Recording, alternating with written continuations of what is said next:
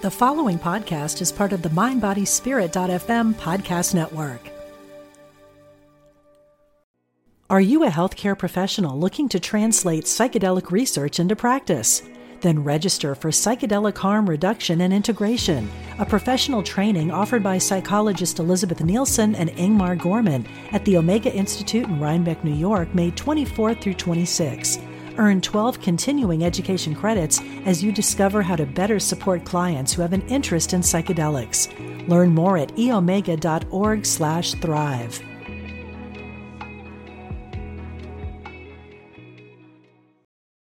This episode is brought to you by Visit Williamsburg. In Williamsburg, Virginia, there's never too much of a good thing. Whether you're a foodie, a golfer, a history buff, a shopaholic, an outdoor enthusiast, or a thrill seeker, you'll find what you came for here and more. So ask yourself, what is it you want? Discover Williamsburg and plan your trip at visitwilliamsburg.com. Hello, and welcome to the Radiate Wellness Podcast with your host, metaphysician, Reiki master, and hypnotherapist, Christy Clemens Hoffman. Each week, we will discover teachings, tips, and tools to radiate your best life ever with practitioners, authors, and luminaries to help you on your path. Wellness, joy, peace, abundance. What do you want to radiate? Welcome back to the Radiate Wellness Podcast. Today we radiate knowledge with William Wildblood. William was born in London. After a period of working as an antique dealer, he left the UK to run a guest house in South India for several years and then another in France, where he was an, also an occasional guide at the medieval abbey of Le Mont Saint Michel he returned to England at the tw- end of the 20th century, and, since when he's worked for BBC magazines in various capacities, including seven years as an antique columnist, and now is the author of Earth is a School, which is a topic I could truly get behind. Hello, William. It's good to have you on here today. Hello, Christy. I'm very grateful to be given the opportunity to speak about this new book with you. Yes, Earth is a school. You know, looking at your background, William, um, managing guest house, running tours, diving into the history of some of these places, um, is Earth is a school? Is that a departure for you? No, it isn't actually, because everything that you read out in the bio is is um, peripheral to my main interest, really, because since my early 20s, my main interest has been in spirituality and religion. Mm. And I uh, had certain experiences early on in life which have set me on that path. And I've kept on that path all my life. So, so I've done certain things which come out in the bio, but the, the main focus of my life has always been the spiritual. Interesting. So I'm wondering if you had seen some kind of of interesting things at the uh, the Abbey of Mont Saint Michel, perhaps with the history and the religiosity of it. And then uh, also in South India, we tend to think of India as a very spiritual place. Did you encounter anything that was interesting there? Uh, yes, several things. Several things, because in a way, the reason I went to India, which I did with a friend in about oh, in the 80s, was to live a spiritual life without without distraction, a life which is more meditative, contemplative. I was never um, I never followed any particular Indian path, though I, I learned about many of them and I was very interested in them, because I I think of myself as a Christian. I always have, uh, still do. Probably not quite the regular sort of Christian, but but um, still, I, Christianity is is focal for me. And that's one of the reasons that I went to live in France, although I happened to be uh, in a place near probably one of the most famous abbeys from the Middle Ages by coincidence. It's only because I met somebody who had a house for sale. He said, We'd like to buy this house. I can't sell it. I want to get rid of it. I'll give it to you for not, not very much. So there I went again with a friend, and this was close to Le Mont Saint Michel, which is extraordinary medieval abbey uh, that's built on a little island in the Bay of Mont Saint Michel. That sounds incredible. Uh, that I wow! I can't even tell you what I would do with a property like that. It sounds amazing just to be there and soak it up and soak up the history and everything else. I'm sure it was haunted. Did you notice well, any spirits or the house or the abbey? um, yes, both. Either. Um, it may have been. I, I never saw any ghosts. Uh, I haven't ever seen a ghost. I, I, know people who have seen ghosts. I, I believe in ghosts. Um, I'd quite like to meet a ghost, so I know that I wasn't frightened. You know, that st- stand up to the ghost. But um, I don't think this house had been haunted. It had been, apparently, it had been over, because it was in Normandy, it had been overtaken or used by the Nazis in the Second World War. And there was some Nazi graffiti uh, written when we, when we stripped some of the paint off, which was, you know, takes you back a bit. it takes you back as well. Yeah. But um, there was no bad feeling when we were there. It was a, it was a nice feeling. And the Abbey, uh, I think ghosts probably belong to the lower levels of, of the next world. So, in, in something like an abbey, unless you've got some monk who was a bad boy, you're probably not going to get ghosts because the, the atmosphere will be purer and, and cleaner, and the, the place is spiritualized. So, you don't get what you might call the, the lower vibrations of the ghost world.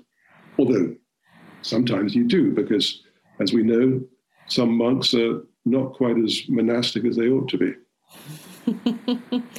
this is true. It's a place with that much history. I think I'm so interested because we're recording today on Halloween 2021, although this episode will air or publish sometime later, but it's kind of on my mind right now. So I thought it would be an interesting question uh, concerning history, etc. So, um, yeah, let's let's talk about your book. Earth is a school. So what does that mean to you, Earth is a school? Well, it means that human souls come to this earth to learn spiritual lessons. And in my understanding, we are not created at uh, conception or birth or whatever. We, we exist on a spiritual level before birth. Mm-hmm. And we come down to this world, which is a world of pain and suffering, as I think we all know, because there are certain lessons that we can learn here through challenge and hardship that we can't learn in, in the, the spiritual worlds, because the spiritual worlds are worlds of oneness and peace and, and bliss. And perhaps when human souls begin, they are they're one with life, one with God, but they're unconsciously so. They're not really aware of that.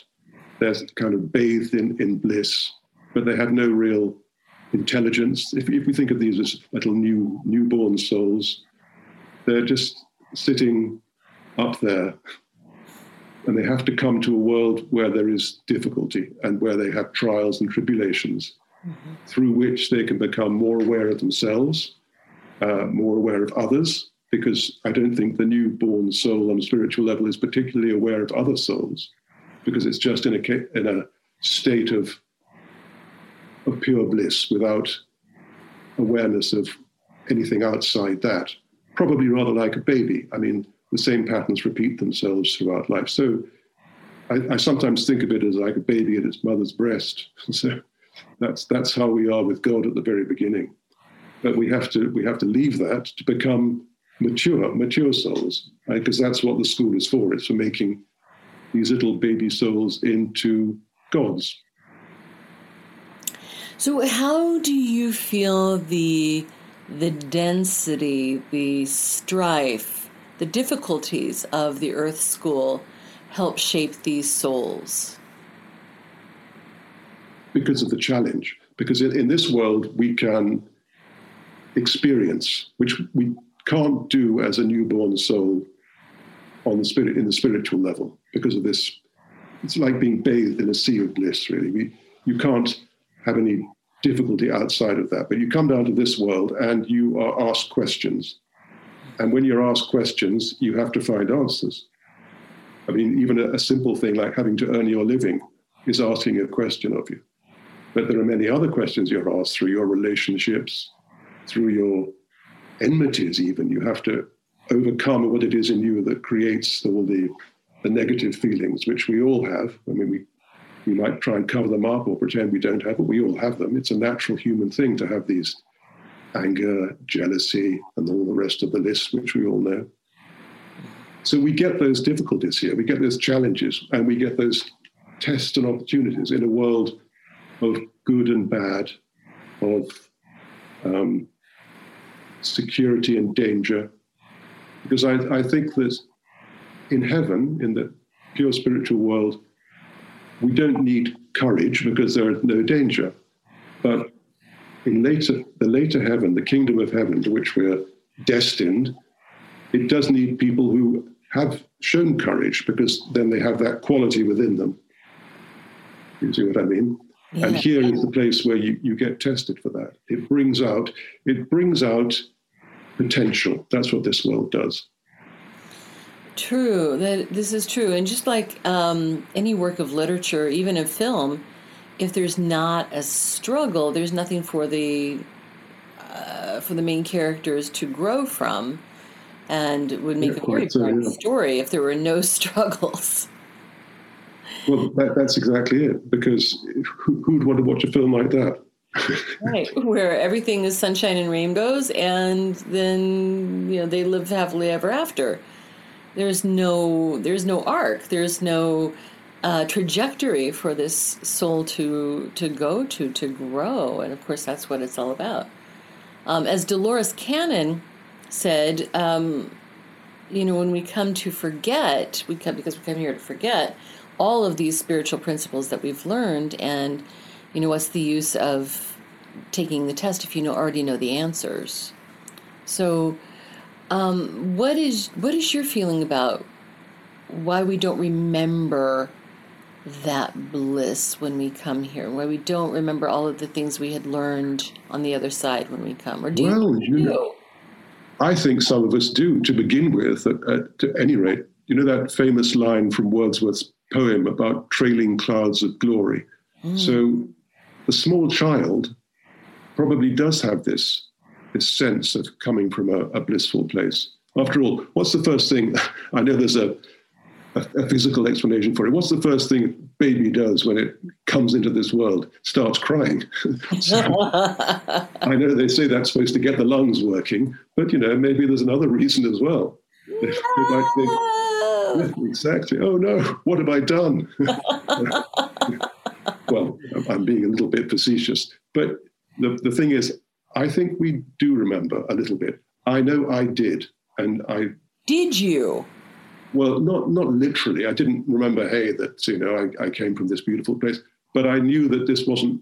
I hadn't just started up, as it were, and I knew I had come from somewhere of greater consciousness and less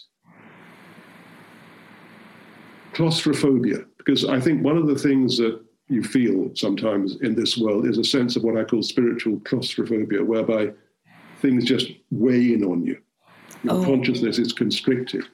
And you have a sense that there is something greater and wider and more expansive outside that. But but you're stuck in your head, so you, you can't really get out. So when I was small, I would remember looking at the sky and thinking that's where I came from. Had this feeling. And now, as often, you tend to remember the memories rather than actually remember the thing itself when when you get older, you you remember you remember remembering stuff, but you don't really remember the stuff with the same degree anyway. And I think that's right because if you kept this feeling of spiritual bliss, you wouldn't be able to function in this world properly. So I think that's one reason to answer your question why we can't remember. I mean, apart from the fact that we have we're operating through a physical brain, even though we are a spiritual soul in a physical body, we still have to operate through the physical brain. So that is uh, that's a new construction. But then again, if we did remember too much of the past, we'd just probably want to kill ourselves, wouldn't we? Get back there. Although that wouldn't work, and I should hasten to add.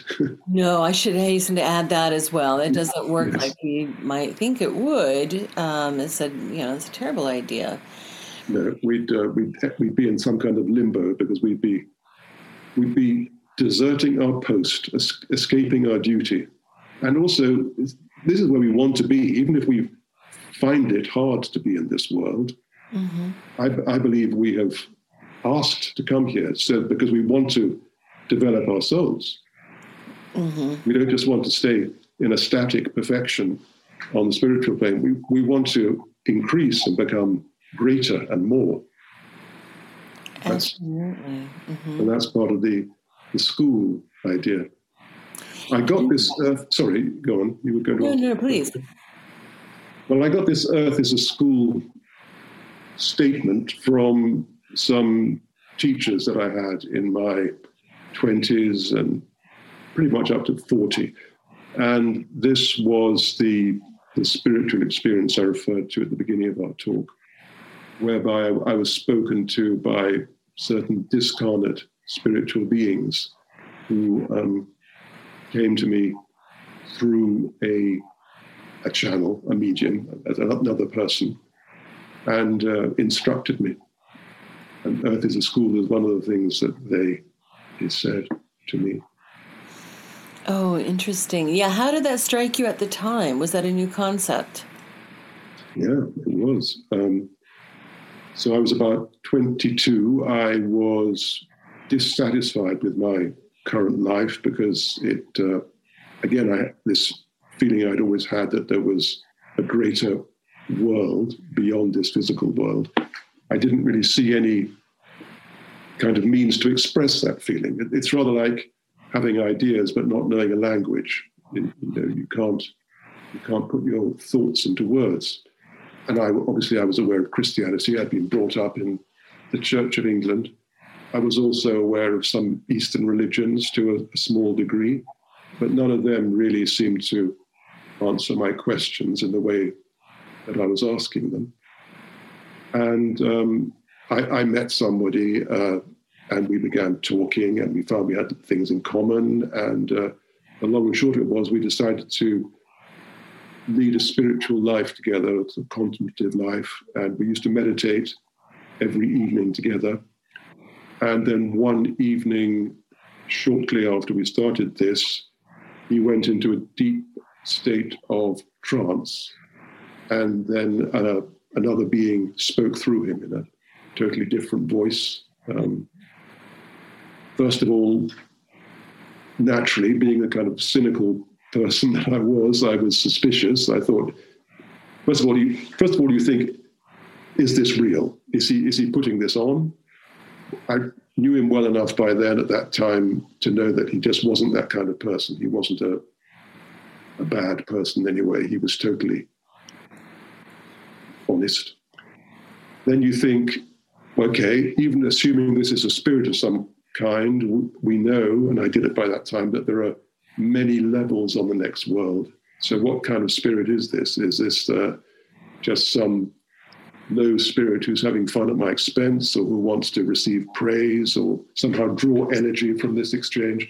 But it was very apparent very early on that these were noble spiritual beings. Um, I say they because there were several of them um, who would speak to me over the course of well, the next 20 years, actually, but it was more intense to begin with and then became less so as time went by and they instructed me in the spiritual path. Mm. And, uh, what was their connection to you? Had they known you before? How did they? Yeah, what what is their connection that, to you? That is that is a great question. Um, they said they had. um. They said that one thing they always called me. They never called me William. They called me my child usually, mm-hmm. which was sort of strange, but it was rather like a a wise abbot in a monastery might call one of the novice monks or something like that. Mm-hmm. And they spoke of the medium through whom they, they came as our brother. So it, it, was quite monastic in the way they spoke. But um, they said that I was I had come from their world, which the, the higher planes that we were talking about earlier, and I would return there after I'd done my duty in this world. So that was that was encouraging, but also the fact was I had to do my duty. what did they outline your duty as? Well, the, the lessons. This is a personal question. oh, I'm so sorry. Feel free to decline. no, no, no, I'm, I'm joking. It's because although it is a personal question, it's something that applies to all of us. Because I think our spiritual lessons are, are the same. Really, we're all on the same kind of path, different points on that path. But the basic lessons they said that I had to come to learn, to the earth to learn this time round, were humility and love, the old, the old classics, really. so, what are you doing with that? How am I doing? Yes. That's not, not for me to say, madam. but uh, I think I'm probably doing slightly better than I was when this started, but probably not as well as I should be, put it that way. Interesting. Well, you know, it's interesting that you you speak of them as talking to you and this this channel in a brotherly uh, abbot to novice way. I don't know. I just keep coming back to this abbot that you were completely blessed to be, you know, living near, and makes me wonder some, you know, if, what if you've got some ties there. Well, this started long before I, I oh. went to France, but I mm-hmm. have I have to say that the the medium, who I'll call Michael because that was his name and it's easier to to say than the medium the whole time he was uh, he was considerably older than me, about 35 years older than me, um, and he had been he'd done various things. He'd been in India during the Second World War, where he served with the British Army. Um, he had been a Benedictine monk. Um, oh my goodness! Sometime in the 50s, he'd gone from various extremes. He from being a Benedict, he, before he was a Benedictine monk, he ran a kind of country club in New York State somewhere. So he was, he was an Englishman, but he he was uh, living in America after the war, and then he he became the Benedictine monk. Um, he left the monastery because he felt, much as he admired them, he didn't want to be a priest. And in the order in which he was, which was the Benedictine order, he would have had to have been a priest. Mm. And he feels that he was, in a way, pushed out because his spiritual path was different to that of, of the monks. It was, it was, one doesn't want to say more expansive or more inclusive, but it was. so, then he, he went to India again. He lived in India for some time where he was uh, associated with some religious groups there, though never a member as such. He was always always looking for a spiritual path that answered every question. Mm. Um, when I met him, he'd just come back from India um, and was living again in England. So he was the medium for, for these spiritual beings, and um, that was his his role really at, at this time. Sounds like you learned quite a bit from these spiritual beings. Yes, I did. Um, the thing I learned most of all was I have to call it kind of like a vibration, really. It's, they, they speak in words, but their presence taught more than their words did. Yes. their words didn't teach a lot because there'd be no point in saying them otherwise. Their words did teach a lot. Um, and they could they could see into my heart. I, I realized that fairly quickly. You know, we all we try and put on a, a false front often, don't we? I mean, try not to do it too much, but but we all do. We we don't reveal our true self most of the time, except people we know very well. But they could they could see right into my heart. They knew things about me that I wasn't really aware of myself. And I didn't mind that because they were such oceans of love and wisdom that I didn't mind them knowing all about me because I realized they were so far beyond me that there was no point in me trying to put on some kind of fake show. And after all, what's the point? They're there to teach me, and therefore they have to bring out all that needs to be brought out. Um, which they did. But but it was their presence and their authority, and and I use that and their love, and I use that word because we use it an awful lot, don't we, in this world, love. But I I feel that we don't really even begin to understand love in, in the sense of a real spiritual being. We're trying, we're, we're getting there. Mm-hmm. But with us, it's mixed up with all sorts of other things.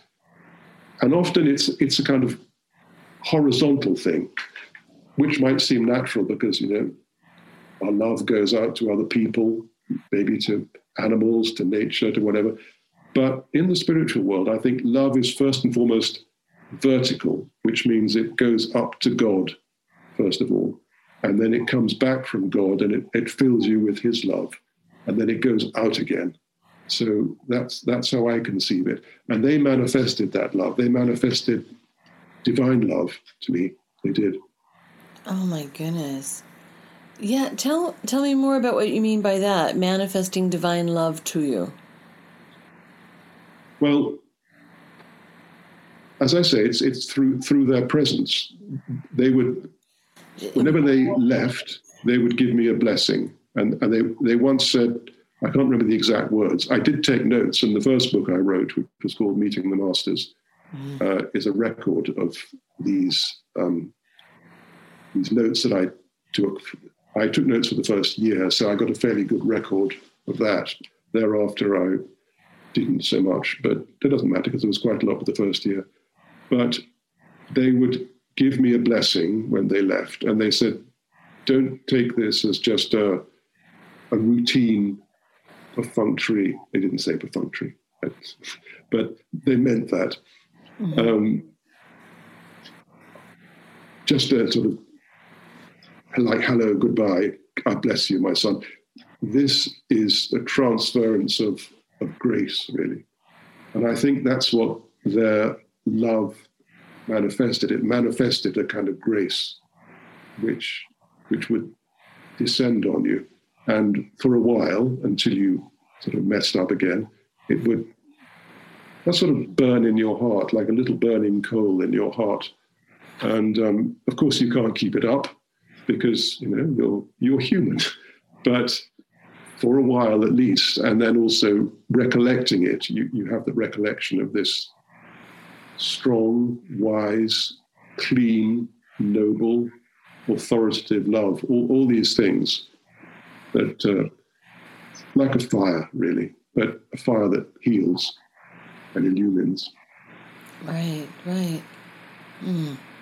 This it sounds. It just sounds so beautiful. I'm kind of just lost in that whole concept of sitting with these masters and experiencing that that source of divine love. It's quite amazing. Well, there are two sides to that. I've got to tell you because they were they were masters, but they were taskmasters as well. So uh, there were times when I, I, would, in their eyes, behave badly, give way to a, a sin, shall we say, like um, anger or pride, and they knew, and, and they would they would say to me if they came in a day when that had happened they would say, "Look, this is look what you've done. You've you've really." I, I can't quite convey the, the formality of the way they spoke. I don't mean formality in a bad sense, but in a very dignified sense. So if I say yes. they say I've messed up, they wouldn't say I've messed up, but they would they would say that uh, I had fallen down, something like that. And I sometimes they would say, if you wish us to continue to speak to you, you must put what we say into practice. Um, wow. It's fine. I mean, that's quite right. Why would you not say that? Absolutely. But it, it, made you think that their love was, it could be a tough love sometimes. Mm-hmm, mm-hmm. But no. it was always loving, even when it was tough. It was it was loving. Mm-hmm. So, in this analogy of Earth being a school, would these be the teachers or would be they be more like the administrators in the curriculum development? Well i think i think there are they are teachers that's certainly they are but i think there are all sorts of teachers. I think in christian tradition we all have our a guardian angel don't we? A guardian angel i don't think is a teacher so much as perhaps a, a protector. Um, but but I think we do all have teachers, but then there are different teachers depending on what you're taking in the curriculum, perhaps. Right. So, so these are maybe like professors at university, that's that level, but there are also teachers for all souls because we're all learning, whether we know it or not. That's that's what we're here to do. I, be, I believe that's how I see the world. Right, right, right. Right. Just like just like a toddler is learning whether you're teaching the child or not, they're learning. Yes. And so, um, yes, all we could see everyone, our uh, partners, our children, um, our school teachers, our physical school teachers, uh, the community bosses, co-workers, all as teachers. But who's designing the overall curriculum? You know what I mean? Who's designing is like what do you need for this program that you're taking? I hope it, that makes sense. Yes, it does. It's God ultimately, but then, as they say, God delegates, and I think God delegates through other spiritual beings. Um, and these these masters would be part of the, the company of heaven, you might call them, the spiritual hierarchy, which uh, manages the, the world. Um, the, the, saints, there are many, many ways of describing these people. Mm-hmm. And masters, yes, yeah, archangels, yeah. yes. Yeah. The, but the idea is that they um, they guide souls who are still caught up in the in, in this world, with the idea that we become one of them eventually. Mm-hmm. And they may then move on to, to other levels of, of being, because I, I conceive the spiritual world as endlessly deep, and there's, there's always more. There's always higher levels you can go. There's always brighter light, to put in in those terms. Mm-hmm.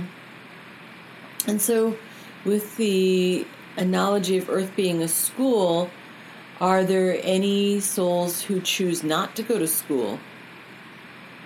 I'm sure there are, because the the essence of the human state is is free will. Mm-hmm. I, this is what almost defines a human being is is the ability to make his or her own choices, own decisions. So you can accept to get with the curriculum and, and to learn your spiritual lessons, or you can reject it. And unfortunately, these days, a lot of people do seem to be rejecting it. Um, I think we live in quite dark times, spiritually speaking. When I was going to ask you about that. Mm-hmm. Mm. So, how would how would it look for someone to reject these lessons? Well, to deny spiritual reality is a is a good start in rejecting the lessons. Sometimes, even if you do that, because of the infinite compassion of God and the masters, you're still taught lessons. You, you, you don't just flounder. You still have you have experiences, and, and through these experiences, you learn. And so maybe the, these experiences will eventually open you up to to embracing a, a, a wider worldview, a more spiritual worldview. In which case, you can you can actively go with the lessons. Sometimes many people learn despite themselves because of what comes to them.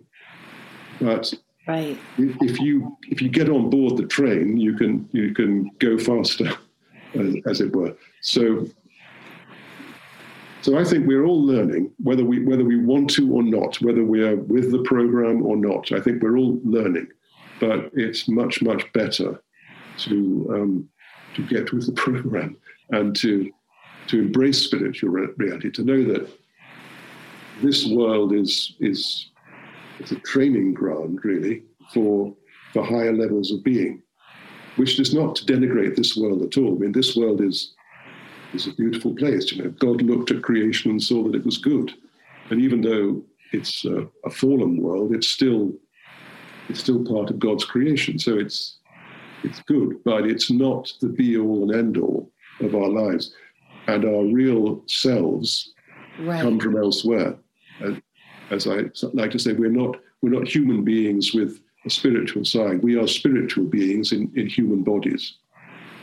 So the, yes. that's what we are. We are spiritual beings. Yes, yes, and I believe the human experience is what we came for, in terms mm. of the physical body, relationships, physical aspects of relationships in terms of terms of communication, competition, um, all of these things we came to learn. Much like we uh, back back when I was in college, I don't know how it is in the UK, but we'd get these course catalogs of all of the different classes that were taught at the university, and you go to your the page that has your major, what you're studying, and then here are all the courses you have to take, and here are the electives, and then we get to select what we want to learn. So I look at it as well, this semester I wanted to learn compassion. So uh, I suppose I'd better um, perhaps have a, some sort of dis- difficulty or a disease that I need to learn compassion toward myself. And learning various things that we feel like we need to or want to learn for whatever reason. Hmm. I think so. Okay. But the, the main the main lesson is to open our hearts up to spiritual reality.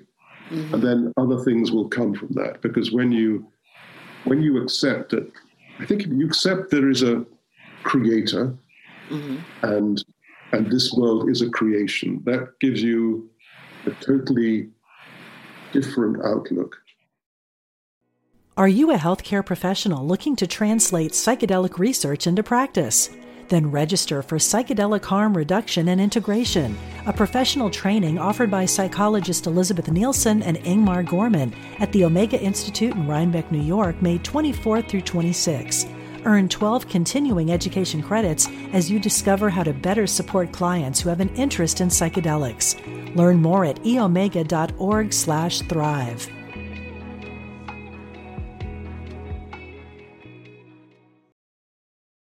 Did you know that Radiate Wellness is more than just a podcast? That's right. We're also a comprehensive holistic wellness practice.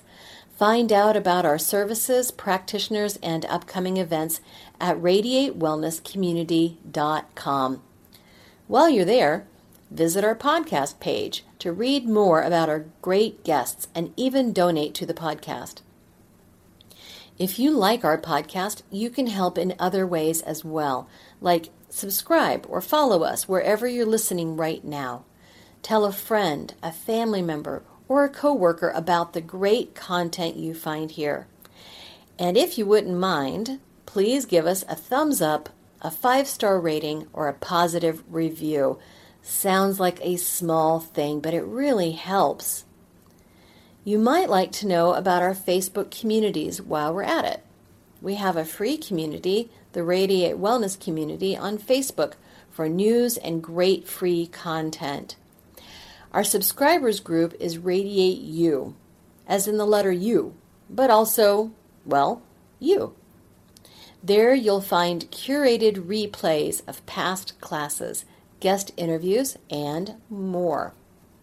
And now back to our podcast and back to our guest. And nowadays, we talk a lot, especially now, about the environment, don't we? And yes. I don't like that word because I think that's a materialistic word, a way to describe the world in which we live. I think if we think of it as a creation, then a lot of a lot of problems are solved, but that we would know that we can use the creation. We're we're supposed to use the creation, but we we shouldn't exploit it or degrade it. Or use it up. Mm-hmm. Or use it up. Or use it up, exactly. We, we, yeah. We, we, but we are we are meant to use it. We're meant to make a garden of the wilderness, as it were. I think that's that's a, a basic thing that comes through in the Adam and Eve story when they were they were kind of stewards of creation, weren't they? Mm. Originally, that's what they were meant to be. But um, then, yeah, we just wanted to consume it all and spit it out. And of course, but if we see the world as a creation, then I don't think we'd do that so much because we'd also know that there is there is more. There's there's more, more above us and around us, and we don't just have to grab everything we can now.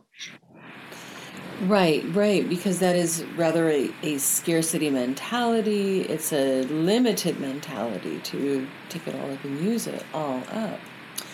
Um, you know, that kind of makes me ask the question so, if Earth is a school, uh, would Venus be a school? Mars be a school? Jupiter, Saturn, all of these other places? What other schools could there be? I, I don't know. I, I, I feel they must have some spiritual purpose, but I, how do I know? I, I really don't know. A lot of people say that some great spiritual beings live on Venus. Um, mm-hmm. Some people say that Mars was inhabited once and it was destroyed in a, or partially destroyed. I haven't, I have no idea. I, your guess is as good as mine. But I don't think we really need worry about that because this is our planet, and this is where we are. So this is where we're meant to be. So it's interesting to speculate. Absolutely, I, I completely agree, and um, I, I believe that all creation serves a purpose. Therefore, these other planets, they're not just lifeless chunks of rock or gas or whatever they might be. They do have a, a function. And of course, in, in classical religion, they were gods and goddesses, weren't they? they those were associated with the planets from Jupiter, Venus, and what have you. Mm-hmm. So they they they have their role, but what that role is, I don't know. I mean, yeah, it's interesting to speculate. Um, yeah, we've heard of these spiritual masters coming from these some of these different celestial places, and of course, that's just our universe. There's many, many other universes to consider. Um, there are, but mm-hmm. perhaps we can we get a bit carried away if we worry about them now. I'm sure it'll be very interesting when, when we've reached a certain level to to interact with those levels of consciousness. But sometimes, and I know this is the case in with occultism, which can be very fascinating intellectually, but you can get a little sidetracked from the real spiritual path by that because it's so fascinating. It is. Yes, there's a lot to explore. Uh, absolutely not. We can get just kind of lost down that rabbit hole of speculation and thought, etc., etc. Um, um, yes, um, you have to come back. You have to come back to the fundamental thing, which is yourself. Mm-hmm. Um, so you think about all these these planets and higher planes of being, that's all that's all great. But the one thing that you have charge of and that is your responsibility and that you can do something about is yourself. Right. Your, how we call it, your heart, your, your spiritual being. Mm-hmm. And your job is to is to polish that and it's shining and, and bright and clean and fresh. And and then like a, bud it will it will open up. And when it opens up it will receive more of the sun. The more it opens the more sun which is god it will be able to receive. Right. So what about the role of demons and evil do you believe that exists and does that play a role in the Earth School? Certainly exists, yeah. Um, evil, evil is a fact of life. Uh, I think evil is spiritual evil, which is different to material evil. Material evil is, you know, the, the murder, violence, all that lot. We, everybody knows that's bad but there's spiritual evil too, and I think that's quite strong at the moment because it um, it is around us. We, we live in a world which denies spiritual reality, and that is a kind of evil because it's turning us away from from the light. And demons certainly do exist. Um, I have encountered them once or twice. I was told by the masters that they exist and that I should be aware of myself because what they said, the demons can only affect you if there's something in you which they can attach themselves to. So imagine you have a little dark patch within yourself, which is some kind of sin to which you're attached. Now the demons work on you by by blowing on that little coal so it catches fire. But if you've got nothing in you that, of course, we all have something in us because we're not perfect, otherwise we wouldn't be here. But if you're aware of how these demons work on you to tempt you down the wrong path and to stimulate what's bad in you. So you have to be aware of what there is that's bad in you, whether it's anger, pride, lust, you know, the whole gamut of the of the sins. Right. And then and then you've got to stand back from that. Just be very conscious of it. And then if you feel this arising within you, you can just kind of detach yourself from it. Just um, let it go, dissociate yourself from it. But then demons also exist in a more worldly sense, right, where they're trying to detach human beings from spiritual understanding and, and lock them in this physical world. Because if we're in this physical world, then we are, well, I mean, if we only are in this physical world and have no comprehension of a, a higher world, mm-hmm. then we're they're playthings to a degree. They can they can lead us all over the place because we don't have anything that reveals them to us and and no spiritual light that can you can shine on them, so they will scurry away into the little dark corners. Right. I asked the masters once what these demons were. Mm-hmm. Um, and they only said to me they are erring souls, uh, which clearly they are. But whether they are like fallen angels, right. I think some of them are. I think I think there is a there's a hierarchy of, of demons as well. What the writer C.S. Lewis very wittily called a lowerarchy. So, so there would be fallen angels there, but then there would also be human beings who've thrown in their lot with the, the dark side. Uh, it sounds quite grim, but it goes back to what we were saying earlier on about free will and how this is what defines the human soul is, is the ability to make a choice. That's one thing even God can't change is our free will because he's given us that and he can't take it back because it would render giving it to us null and void in the first place. So there we are. Um, this is kind of an off the wall question, William, but what about extraterrestrials? Those who do not necessarily belong to this planet, but who might belong to other planets? Do they have schools of their own? Do they come here for school? I, I'm sure there are such things. Mm-hmm.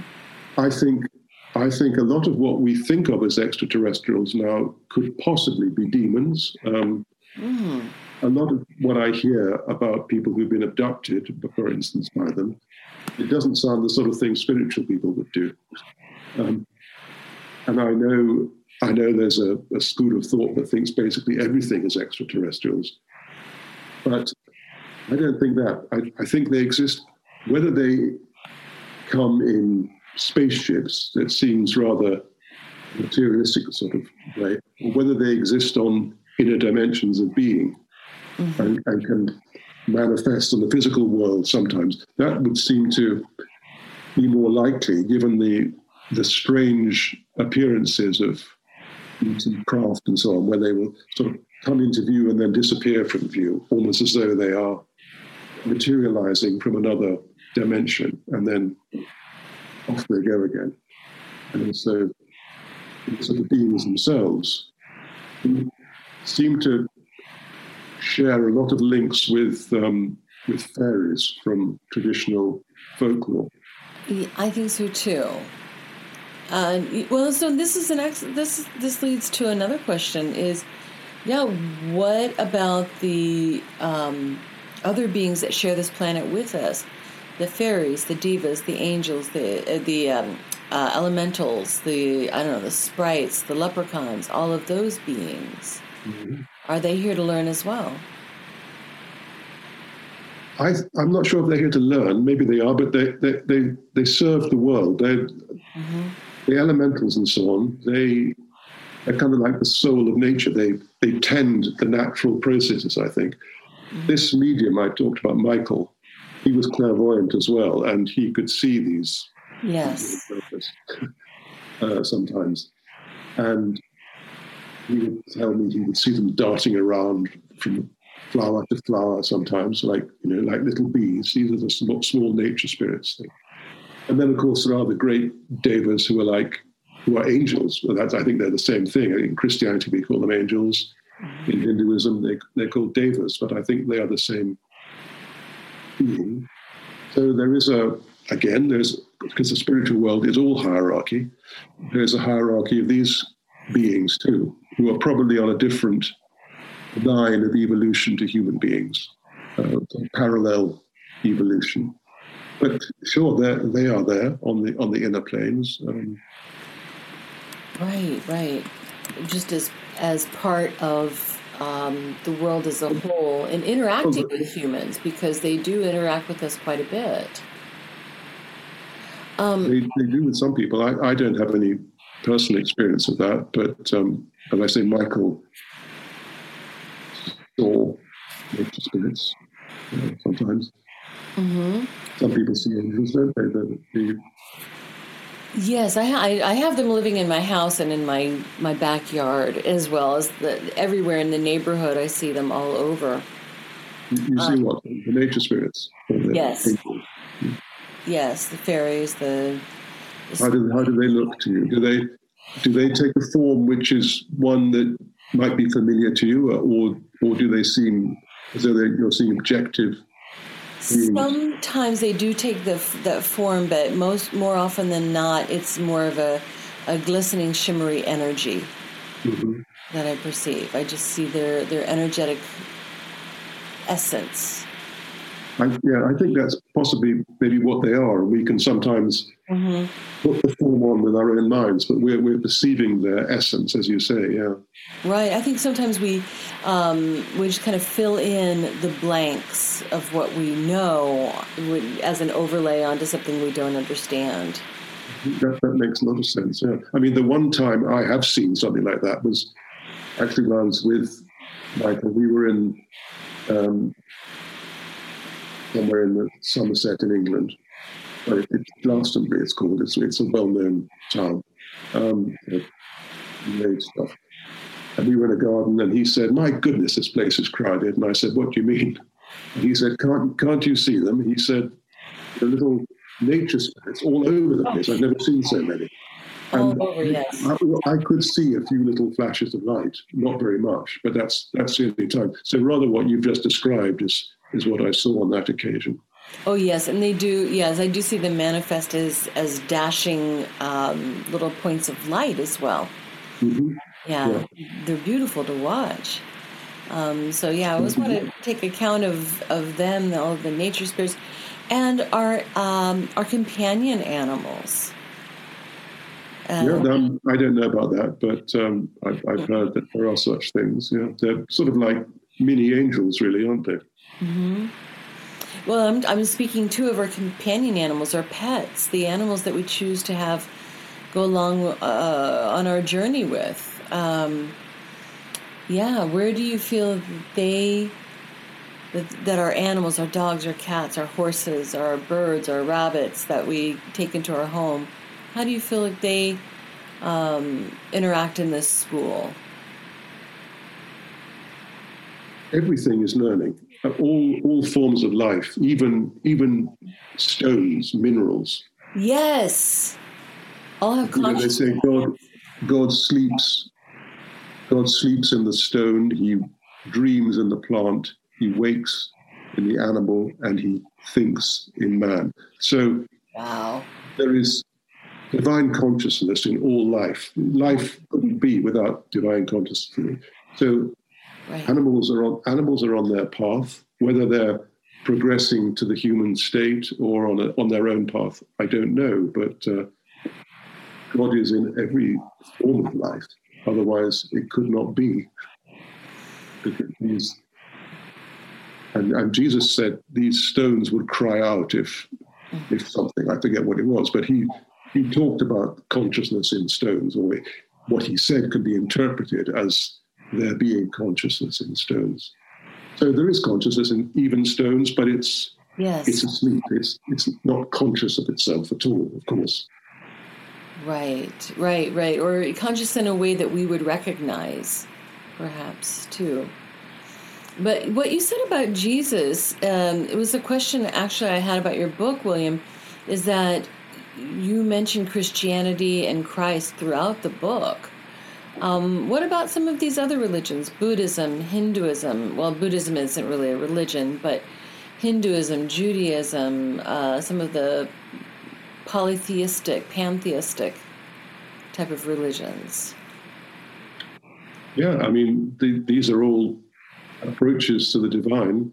I think that the highest approach is through Christ, because I think Christ brought something unique and special and, in a way, healed the world which was broken. Because there's a couple of chapters in the book about the differences between Buddhism and Christianity. Mm-hmm. And I mean, I have the greatest respect for Buddhism, but I think Christianity goes further because the essence of Buddhism is to transcend your sense of self and to transcend the material world and just to enter into nirvana, which can be conceived as a state of pure being, which is in a way like abandoning matter for spirit pure spirit. You enter into pure spirit, which is a thing that one can do. But, but the material world, which for Buddha was a world of suffering and sickness, that's what started him on his original path, can be healed through Christ. And I think that's what Christ did. He healed the, the sickness in the world. So for a Christian, the self is not something there to get rid of or to leave behind, but it's something which can be ennobled and cleansed of its darkness. And so it remains. Because we, we say that God is love, and that's perhaps one of our highest conceptions of God. But you can only have love if you have a self. If, if there's no self, you can have a kind of universal blanket compassion, but you can't have love because love is between, it's a relationship between beings.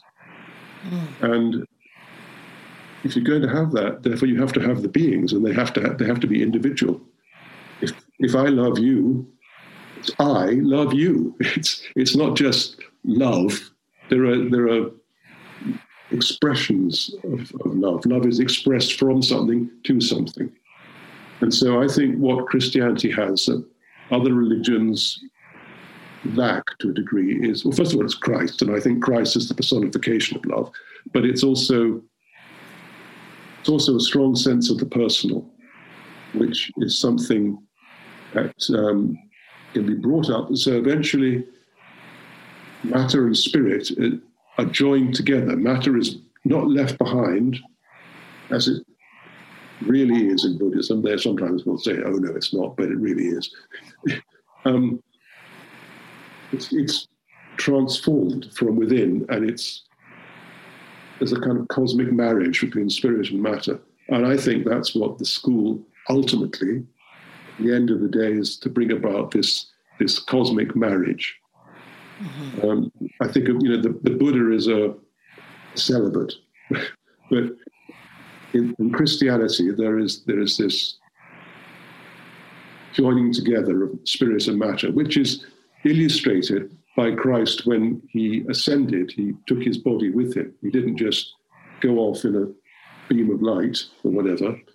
Mm-hmm. His body was his body was made into a, a thing of light. I think that's the spiritualization of the material atoms, and he took it up into heaven with him. And ultimately, I think that's what we're all destined to do if we want to, if we go along that path, which is the path that's the highest path we can choose, I think. Right, right, right. Um, yeah, yes. I see what you're saying.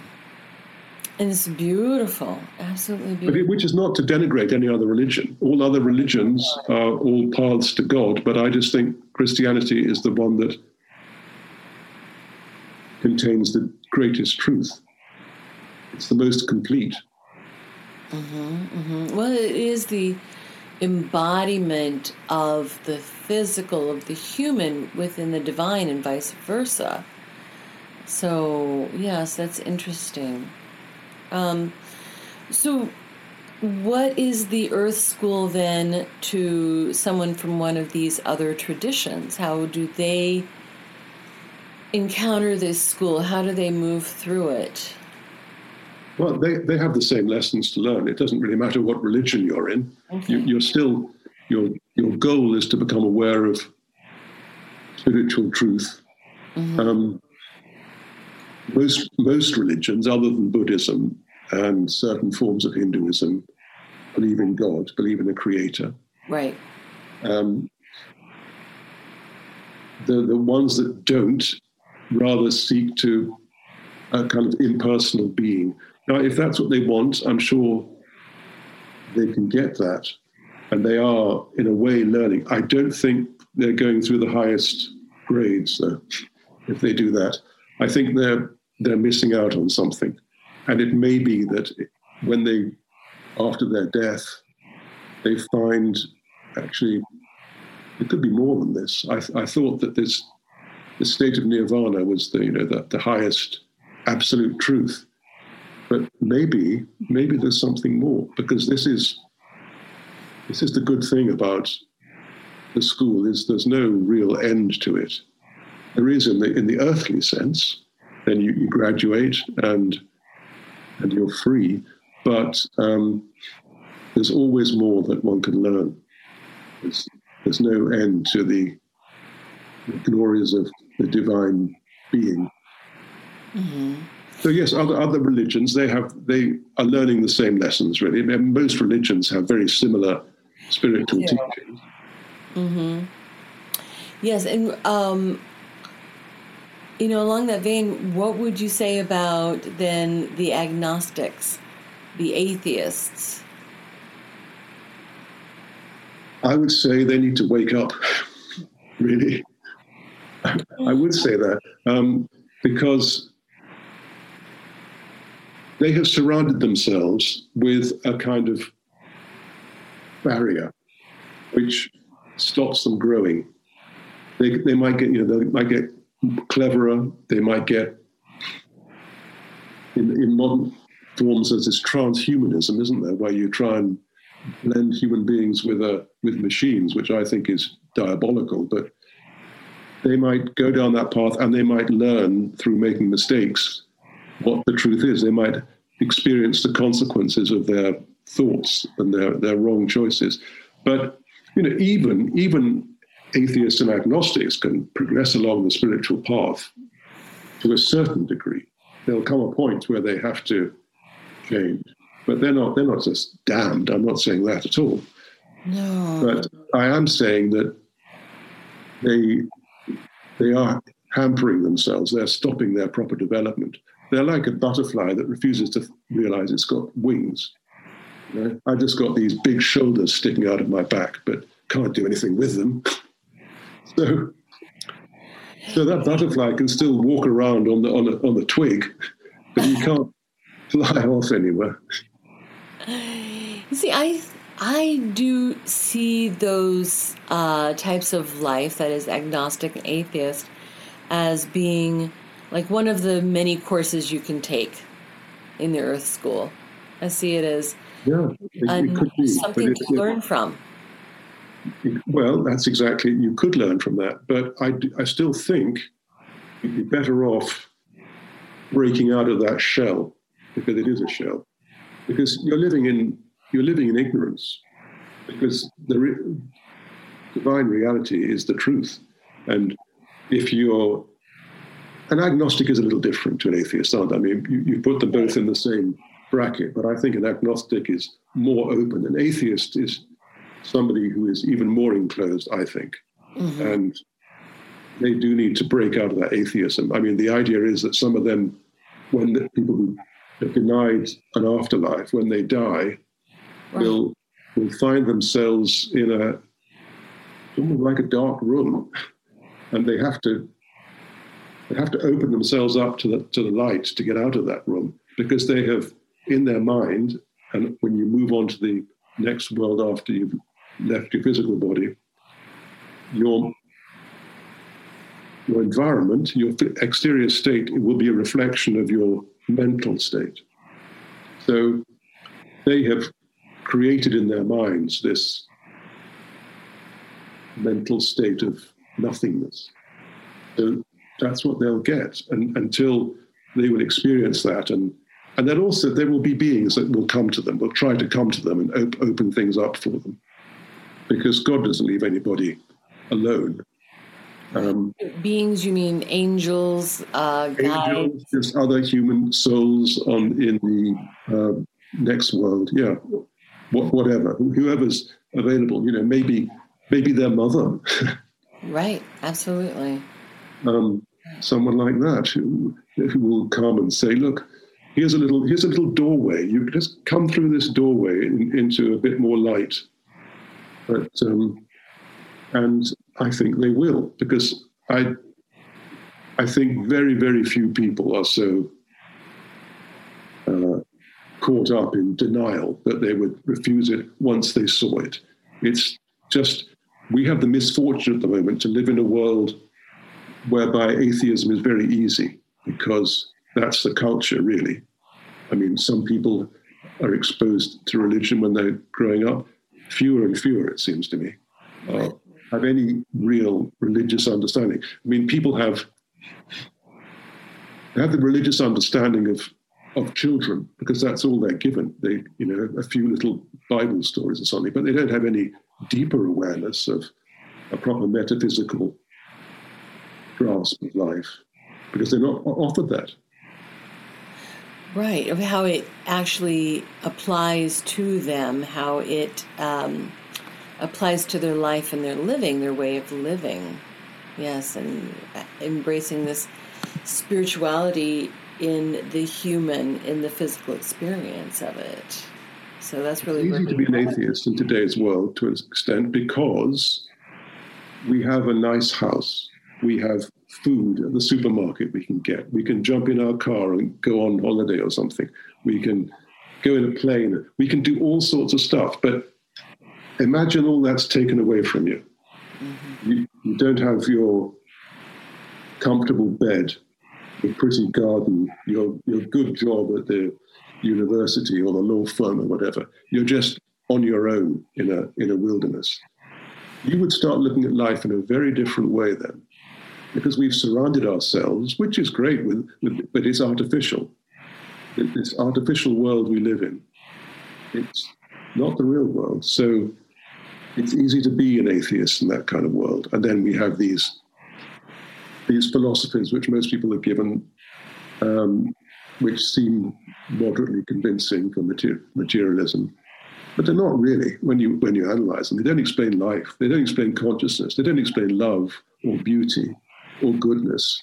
They don't explain anything on a qualitative level. But people think they do. But um, that's because they don't really think hard enough, I think. Absolutely. Well, perhaps they need to go to the next grade, go to the next levels, take the graduate course, etc. Yeah, I mean that's it. They're prob- they could be learning other things. That's they don't necessarily have to be learning spiritual things all the time because everything goes in the mix eventually. But if, I think if they really want to move on, and prepare themselves for the, the next world. Because don't forget, we're in this world for 70, 80 years or whatever. So, in a way, it's just a preparation for what happens after that. I think you can make yourself a wonderful life in this world, maybe, but that's going to come to an end. And, and then what? Um, so I think you have to have an eye on on that long term state.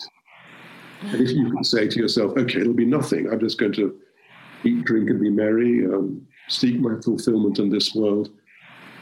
But I think most people, if they reflect a bit, think that's not really enough because we are spiritual beings and there is this little seed of God within us all. All of us have this seed of God within us.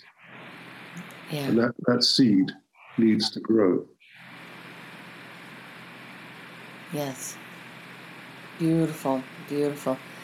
That's a good point to leave us with. Each one of us is that seed, and that needs to grow, and we do that in a school called Earth.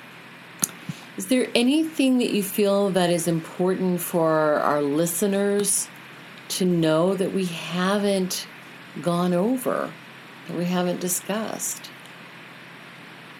Sure, there's many, many things. Um, I know. I we could be here for 20 hours. I know. Yeah, there's many. Halloween tonight. Sorry? You've got Halloween tonight. You can't be here for 20 hours. we can't be here. And I don't know that anybody would be prepared for to listen to a conversation that long. But I think we could be here for quite a long time talking about all of the things that this entails because um, after all, this is our life. This is our, our, our very being that we're talking about. There's a lot that goes into it. Um, if so, somebody wants to connect with you, how would they connect with you? Well, I have a I have a blog which is called Meeting the Masters, um, and they can connect with me through that.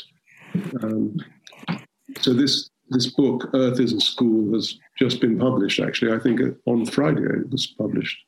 Yeah. And so that is my my latest book. I've written four other ones. Uh, and are those available on your? Are those mentioned on your blog? They are. Yes. Yeah. And they're on Amazon as well. Um, right. And this book is through John Hunt Publishing. So it's through John Hunt Publishing. Yes. And uh, as I say, they they brought it out on Friday, mm-hmm. and um, it's available in all good bookshops. Um, I laugh because I don't know how many bookshops are left now. It's rather sad, isn't it? But it is rather sad. Mm-hmm. I said that to my sister, and she said, Well, we've got a bookshop where I live, so that's good. Goodness. We have a chain of bookshops where I live, but we do have uh, at least one independent bookshop. It's important to support those. And there are ways to support independent booksellers.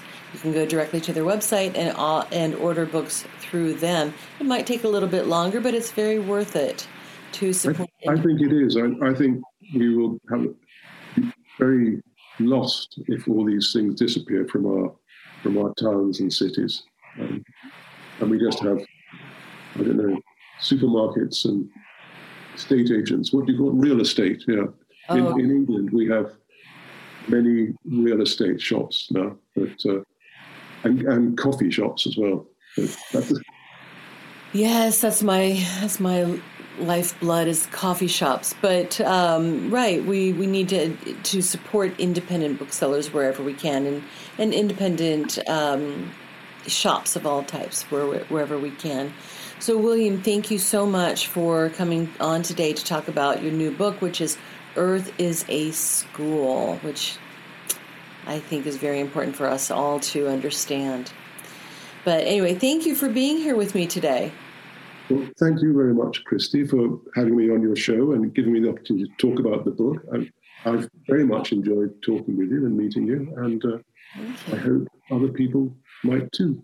Uh, I do too. I would love to continue the conversation maybe in another episode in a few months because there's certainly a lot to talk about. Yes, well, get get get in touch anytime you'd like to. I'd, I'd be very happy to do that. Wonderful. Thank you so much, William Wildwood. Wild Blood. It's a cool name. All right. Thank you.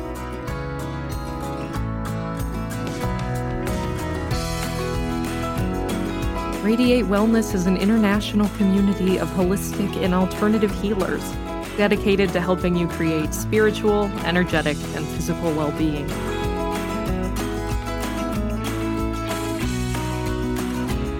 To learn more about our practitioners, services, classes, and events, or to schedule an appointment, visit us at radiatewellnesscommunity.com.